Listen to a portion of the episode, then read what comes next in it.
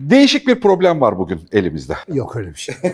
Arkadaş eski hikayeler bizim yaşımız 50 yaşında olan insanlar olarak bu eski hikayeler kalıbını da biliyor. Eski hikayeler anlatısı itibariyle iyilerin ve kötülerin berrak olduğu, iyinin iyi, kötünün kötü olduğu ve biz daha hikayeye başlarken kimin iyi, kimin kötü olduğunu bildiğimiz ve öğretilerimizi, hayat öykülerimizi bilmem neleri o iyi ile kötü arasındaki ilişkinin, çatışmanın ve oyunların üzerinden o öğrendiğimiz bir dünya öğrenerek Büyüdük ama geldiğimiz dünyada kim iyi, kim kötü, ne zaman iyi, ne zaman kötü, niye iyi, niye kötüyü bilemediğimiz karma karışık bir yere geldik. Bir de üstüne postürüt geldi. Hani bayağı bir değil çaktı yani mevzunun üzerine. Elimizde patladı mevzu. Hani bazı adama bakıyorsun başlangıcı kötü, sonu iyi. Artık filmlerin konusu, dizilerin konusu da böyle olduğu bir dünyadayız. Artık düzgün ve ferah bir şekilde mesela başını yastığa koyarken akşamleyin ya da işte sevgilinle sohbet ederken ya da çocuğunla konuşurken hani benim için bir arkadaşın çocuğuyla konuşurken böyle kalbini ferah tuttuğun ve ben iyi bir insanım lan ya da yani bildiğim sınırlar içerisinde olabildiğince iyi bir insanlarım mı diyemiyoruz. Çünkü hayatımızdaki birçok tercihimiz komplike ve karmaşık ilişkilerle ilintili ve oradaki verdiğimiz kararların birçoğunun sonucunun aslında dünyadaki birçok şeye zarar verici olabildiği ile alakalı bir durumdayız. Bu karmaşıklığın bir sonucu olarak da hayatta çok korktuğumuz bir kötü insan tanımı var kullandığımız, kötü olmaktan kaçınıyoruz. Ama bir ayağımızın da o kötülükle alakalı havuza devamlı girdiğini, yürürken de hesaplandığımızı da görüyoruz. Biz bunu nasıl ayırt edeceğiz? Kötü insan kim? Biz kötü müyüz? Bana da böyle sorular sorunca tık tık tık mikrofon çalışıyor kayıttan. Ama bunlar tam senin sorun. E, benim sorunum evet. Yani şöyle bir kere her şeyi relativistik bir hiçliğe mahkum etmeyi seven zihin tarafım hemen diyor ki iyilik ne kötülük ne bunlar insan icadı şeyler. Mesela yıllar evvel bu felsefedeki kötülük problemiyle, teodise problemiyle ilk tanıştığım zaman baktım vay lan dedim süper bir şey. Yani Tanrı varsa niye kötülük var falan hikayeler var ya. Tabii serde biyologluk var, işte doğa bilimleri var, oradan geliyorsun. Şimdi bilimin laboratuvardaki sonuçlarında hiç bu çok iyicil bir beyin dalgası ya da bu çok kötücül bir davranış diye bir şey olmuyor. Yani iyi ve kötü doğa bilim laboratuvarlarında yok. Olay var. O olayın zincir içerisindeki etkileşim zincirindeki yeri var. Onu değerlendiriyorsun. Buna iyi ve kötü atfı yapan insan zihni. Şimdi iyi ve kötü de aslında faydalı ve zararlıdan geliyor muhtemelen. Bir şey yaşamda kalmayı, beni, işte ürememi destekliyorsa o iyidir engelliyorsa kötüdür. Mesela stres yapıcı şeyler kötü. Kötü olduğu için bizde stres yapıyor. Aslında kötü olduğu için stres yapmıyor. Biz stres olduğumuz için ona kötü diyoruz. Ve bu iyilik ve kötülüğün bu kadar göreceli olmasının bir sebebi de bu. İyilik ve kötülüğün kendisi dışarıda nesnel bir hakikat olarak yok. Bizim zihinsel atıflarımız, anlatısal atıflarımız nedeniyle bir şeylere iyi ya da kötü diyoruz. Öte yandan insan zihinsel donanımı itibariyle dünyayı yaşanabilir bir yer olarak algılaması için belli kategori gruplarını doldurması lazım. Yani zihninde kategori çekmeceleri var tabiri caizse. Mesela iyi var, kötü var işte iki çekmece bunlar. Gördüğü bir şeyleri bu çekmecelere doldurursa rahatlıyor. Dolduramazsa o nesneyle ilgili tanımı belirsizleşiyor ve belirsizlik insanı strese sokuyor. Mesela sen necisin abi bir söyle de bilelim var ya işte seni bir kutuya koyayım rahatlayayım kafası. Bu kategorizasyon ihtiyacı nedeniyle de dışarıyı çok iyi, iyi, kötü, faydalı, zararlı, güzel, çirkin falan filan diye bölebiliyorsun. Bunu çoğu zaman düşünmeden yapıyorsun. Yani otomatik pilotta olan bir şey. İyilik ve kötülük tanımı bilinçli olarak düşünülmediğinde en ağır manipülasyon yediğimiz yerler. Tarih boyunca insanlığın imza attığı bütün kötülüklerin altında da bu kategorisel manipülasyonlar yatıyor zaten. Yani birileri sürekli olarak bir şey iyidir, faydalıdır, bizdendir, halistir, hoştur, lekesizdir, temizdir, masumdur diye bir grup bir olay davranış kişi koyuyor buraya. Öbür tarafa da başka bir grup kişi davranış bir şey koyup onu tukakadır, kötüdür, kötülük yapar, kirlidir, necistir falan diye bir şeyler yapıştırıyor. Dolayısıyla sen bunların arasında doğal olarak temiz ve iyi olana yakın, kötü ve pis olana uzak bir pozisyon belirliyorsun. Aslında yakına gidip tanıştığında zıt tarafın hiç o kadar kirli, kötü olmadığını, kendi tarafında içine girdiğinde hiç de o kadar iyi, masum, saf ve temiz olmadığını görmene rağmen baştaki o anlatı zihinsel o kategoride tercih edilmiş olan yer kendi tarafının kötülüklerini görmemeni, işte is ve pasını desen olarak görmeni falan sağlıyor. Öbür tarafın ise her türlü falsosunu büyük bir günah olarak adlandırabiliyorsun. Dolayısıyla dışarıda herhangi bir insana ve tabii ki dışsal olarak kendini de algılayan bir varlık olarak insanın kendine dair de hiçbir nesnel iyi kötü tanımı olmuyor üzerinde düşünülmezse. Daha önce söyledim, açık beyinde her yere yazdım. Benim iyi ve kötü tanımımı Aldo Leopold yaptı. Bir tane tanımı bir şey canlılığı, çeşitliliğini ve güzelliğini destekliyorsa iyidir, tersi ise kötüdür. Benim tek kriterim bu. Bir insan eğer yaptığı davranışta, söylediği sözde, bulunduğu pozisyonla, tüketimiyle, üretimiyle, yaptığı herhangi bir şeyle canlılığı, onun güzelliğini ve çeşitliliğini destekliyorsa, en azından ona zarar vermiyorsa iyidir. Ama bunların dışında kötülük yapmaktadır. Varsayılan olarak yani bir e, mizaç olarak, tip karakter olarak, ruh olarak kötü değildir. Biz annemizden iyi ve kötü olarak doğmuyoruz. Böyle bir ayrım yok. Ama yaptığımız hareket, aksiyon iyi ya da kötü sonuçlanabiliyor. Mesela ben yıllarca böyle bir kriteri düşündüğüm düşündüğüm için benim için şu anda dünyada böyle bir kötü bir insan yok. İyi bir insan da yok. Melek de yok, şeytan da yok. Ben dahil olmak üzere hepimiz arada kötücül, arada iyicil davranışlar gösterebilen. Biri Ama, birinden çoksa. Ha, tanıma göre değişebilen davranışlar bunlar. Benim mesela kötücül davranış diye imlediğim ve kendimce uzak durmaya çalıştım ve başkasının da orada olduğunda yanında olmak istemediğim davranışlar bazı zihniyetler açısından çok kutsal davranışlar olarak adlandırılabiliyor. Mesela bir din kardeşliği kafası var ki tiksiniyorum yani artık çok açıkça ifade edeyim. Yani ne yaparsa herif gelip halıya yapsa din kardeşim diye alıp kutsadığın önce kardeş sonra öbürü. Hatta o halıya yapan kardeş yüzünden binlerce masum, aklı fikri çalışan, dünyaya güzellik yapan insanı yok etmeyi bile göze alabilecek bir ahmaklık var mesela. Şimdi bu ahmaklık açıkça kötü benim için. Ama oradaki anlatı açısından bak. Orada çünkü üzerine böyle düşünülmüş bir iyi kötü yok. Evrensel, kozmik bir iyi kötü algısı yok. Öğretilmiş kategoriler var. O kategoriler gereği kardeş mi kardeş. İşte e, pazar kiliseye gidiyorsa kardeşim, kelime-i şehadet getiriyorsa kardeşim. İşte ben ateistim diyorsa bu da benim kardeşim. Ondan sonra bunlar bizimkiler, öbürleri öbürleri. Bunu üzerine düşünmediğin zaman ne büyük bir cehennem inşa etmeye uygun bir şey olduğunu fark etmiyorsun. Yani bu insanın kendisini cehenneme götüren bir şey. Kötüye iyi, iyiye kötü dedirtebiliyor. Çok uzun uzattım ama kötü insan kimdir? Bana göre bunun cevabı çok bellidir. İyi insanın tanımı da çok bellidir. Durumsaldır. Bir kişiyi başın, yaşamının başından sonuna kadar iyi ya da kötü olamaz. Şimdi şu anda burada ya da herhangi bir bağlamdaki davranışı, sözü, fikri en önemlisi de niyeti eğer benim de var olduğum, parçası olduğum bu kozmosun düzenine destek veriyorsa, ona uyumluysa iyidir. Çeşitliyorsa, zenginleştiriyorsa. zenginleştiriyorsa aynen. E, bu hayırlı davranış diyebileceğimiz davranış modelidir mesela. Ben bunu da şeyden yani zaman içerisinde yıllar evvel kimden belki Yaşar Nur'dan okudum bilmiyorum. Mesela salat kelimesi bizde namaz diye çevrilir ya İslam'da. O öz anlamı o değildir. Destek vermek demektir. Zira mesela Allah da peygambere salat eder falan, melekler salat eder bir şey bir şey. Bu salat kelimesini biraz böyle hayatta çeşitlendirdiğim zaman ben mesela böyle bir sonuca varırım. İşleyişi destekleyen. Bu arada işleyişin desteklenme ihtiyacı da yoktur. Evren çalışır ama onun içine sıçan sadece insan olduğu için onu temizlemek ve düzeltmekle de yükümlüdür. Yani pislik üreten, yanlış üreten, ne olduğunu unutan tek bir varlık olarak kötü insan bu unutkanlığın hiç farkına varamayandır mesela. Ama fark ettiğinde diyorum ya dünyaya faydası olmayan bir canlı. Tek faydası zararını fark ettiği an başlıyor. İşte onu derleyip toparlamaya çalışıyor. Kötü insan bilinçsiz insandır abi. Buraya bak bu tanımı ilk defa yapıyorum. Bilincini kullanmayan insan, tahammüden kullanmayan insan kötü insandır. Hep böyle yapıldı, ben de böyle yapacağım bir kötülüktür yani. İsterse dünyanın en güzel öğretisinin içinde ol. Hep böyle yaptılar, ben de böyle yapacağım. İnsan olmanın onuruna yakışan bir şey değildir. Her an durup düşünebilme yeteneğini geliştirmiş insan iyi insandır, iyileşmekte olan insandır.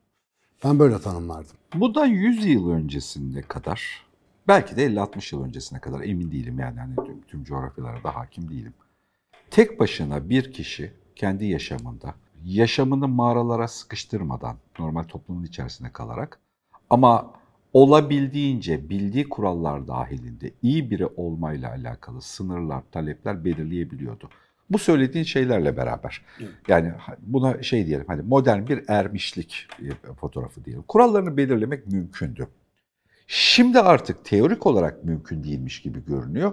Çünkü denetlenemez ilişkiler ağıyla artık yaptığımız her eylem birbiriyle ortak ve iç içe ya.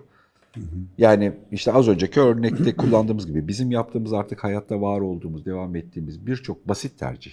Taksi çağırıp gitmek gibi bir tercih. Ya da bir yerden bir şey satın almak, bir şey yapmak gibi bir tercih bile arkasında çok fazla insan, organizasyon, akıl, biçim, tercihler, çatışmalar gibi örüntüler barındırıyor ya içerisinde. Yani ben yaşamımdaki kararlarım ve tercihlerim açısından gayet salih ve net bir insanım diyemiyorsun. Çünkü buradan bir kuşak sonrasındaki oradaki karmaşayı ve kararları bilemez durumdayız. O çeşitliliği destekliyor mu? O dünyaya yeterince zarar veriyor ya da vermemekle alakalı çaba sarf ediyor mu? Ya da işte kendi kuralları ve coğrafyasına uygun şekilde benimkine benzer bir karar veriyor mu? Ya da ben bu karar vereni seçebilir miyim?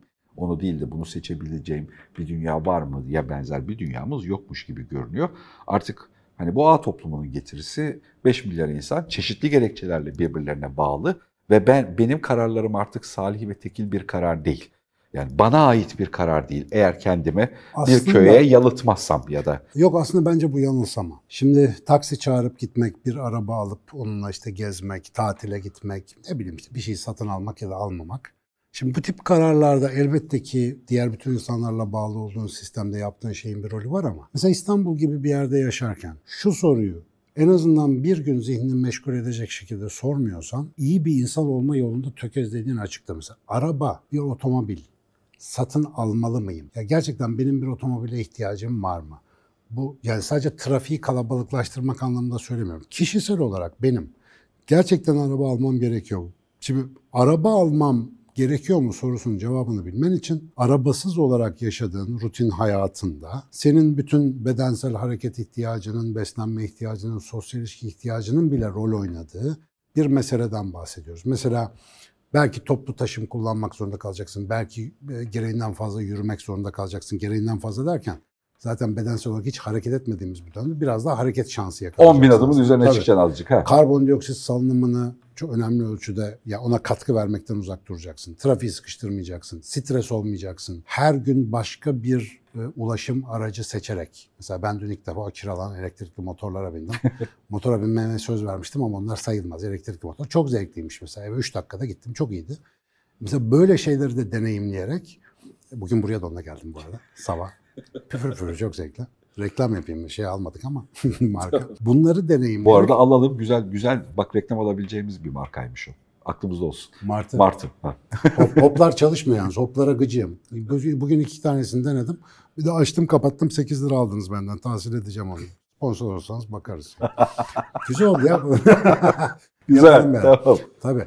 Şimdi mesela ben otomobil Limi sattığım günden bugüne kadar çok farklı şeyler deneyimledim. Çok farklı yollar keşfettim. Biraz daha fit ve zinde oldum. Hiç yemediğim yerlerde bir şeyler yeme şansım oldu. Göremeyeceğim insanlar falan.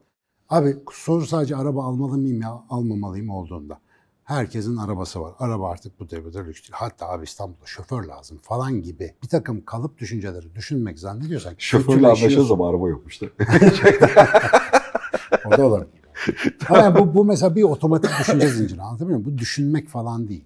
Bu gerekçeler sıralayıp kendini kandırmayı katmerlendirmek demek. Gerçek düşünme insanın tamamen o ana çekilip anın farkındalığı, kişisel e, durumun farkındalığı ve gerçek ihtiyaçlarını ortaya koyarak bir karar vermeye çalışması demek. Kolay olmayabilir.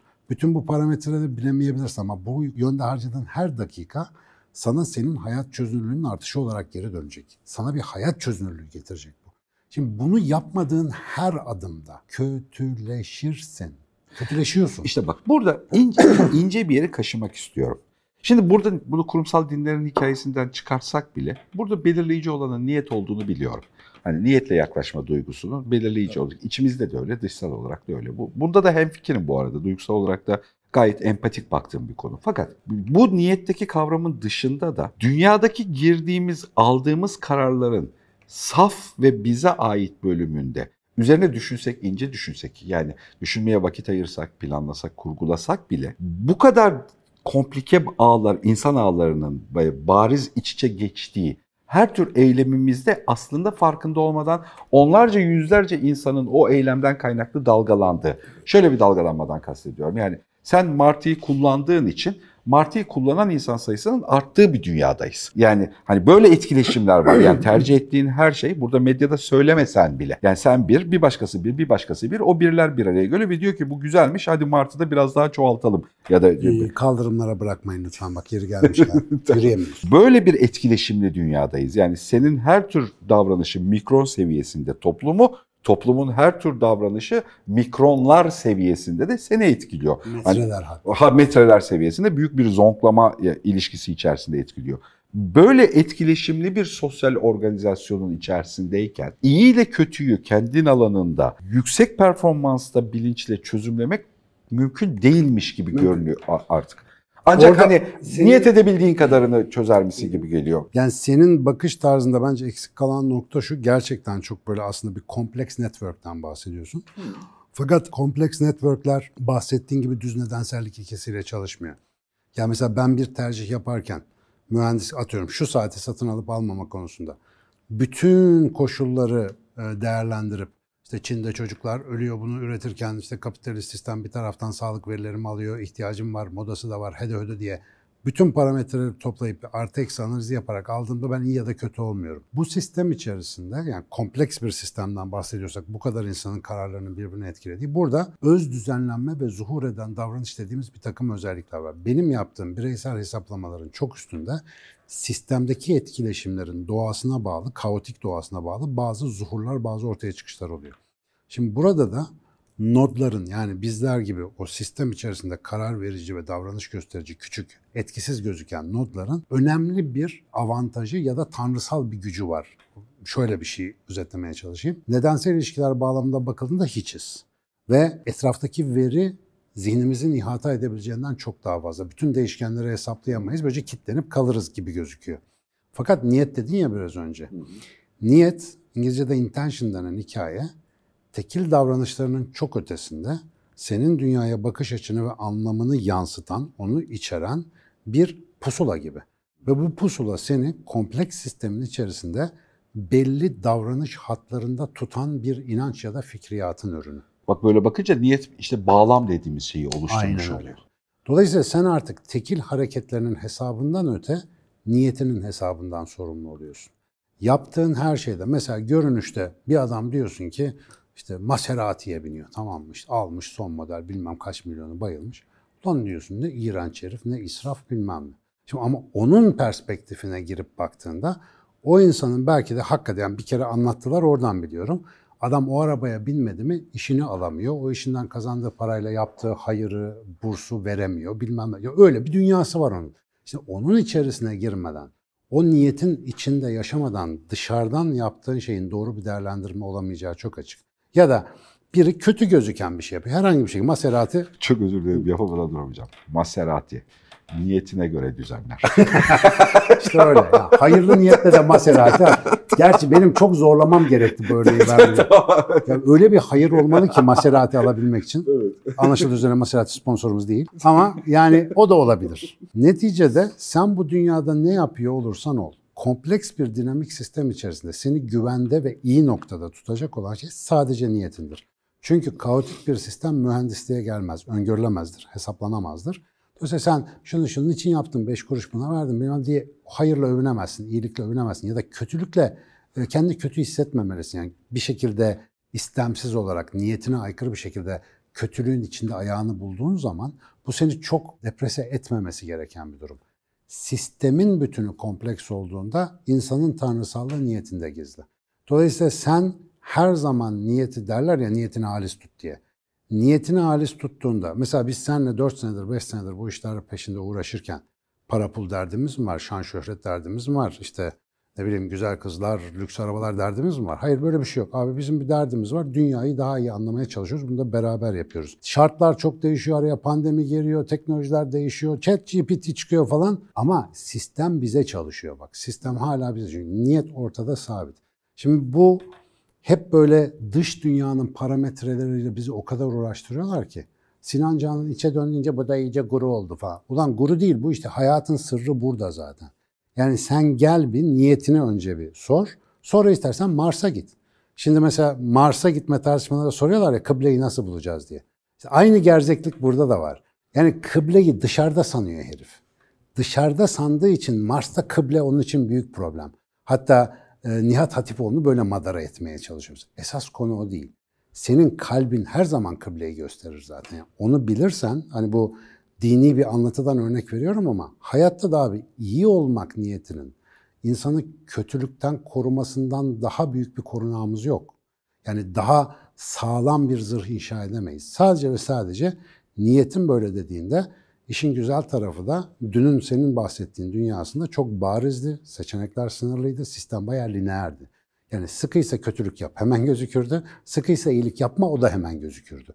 Ama şimdi kötü gözüken şeylerin arkasında nice iyilikler, iyi gözüken şeylerin arkasında nice iğrenç kötülükler hepsi ortaya çıkabiliyor. Burada da ben yine yani falanca grubun, falanca olayın, falanca ülkenin niyetini sorgulayamam. Çünkü onlar bireyler değiller ama ben, biz burada oturuyoruz pazar günü sabah köründe. Kendi niyetimizi konuşabiliriz ve bu bence iyi kötüyü ayırt edebilen şey olacak. Bir tık daha ekleyeyim, bir minik bir şey daha ekleyeyim. Sürekli kötüyü görüyorsan senin için kötü. Bak ondan ne söyleyeyim. Niyetin bir özelliği de budur.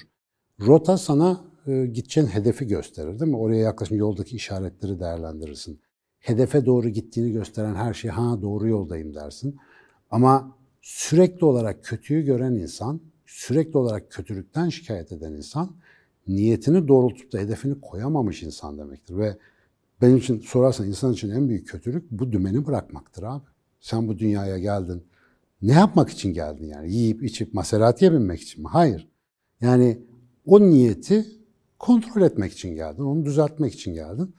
Bizim çabamız da bu olduğu için ben her zaman bizim sistem sistem tarafından yardım aldığımıza inanıyorum ve herkesin de bu yardımı alabileceğine eminim. Ha işin sonunu da evrenden iste versine de bağladık yani. evren tabii tabii. Yani evren evren evren zaten büyük bir multi kaotik sistem yani. O da aynı şekilde. bu bu arada bunu şaka olsun diye söyledim. Doğru ama evrene gönder gelsin.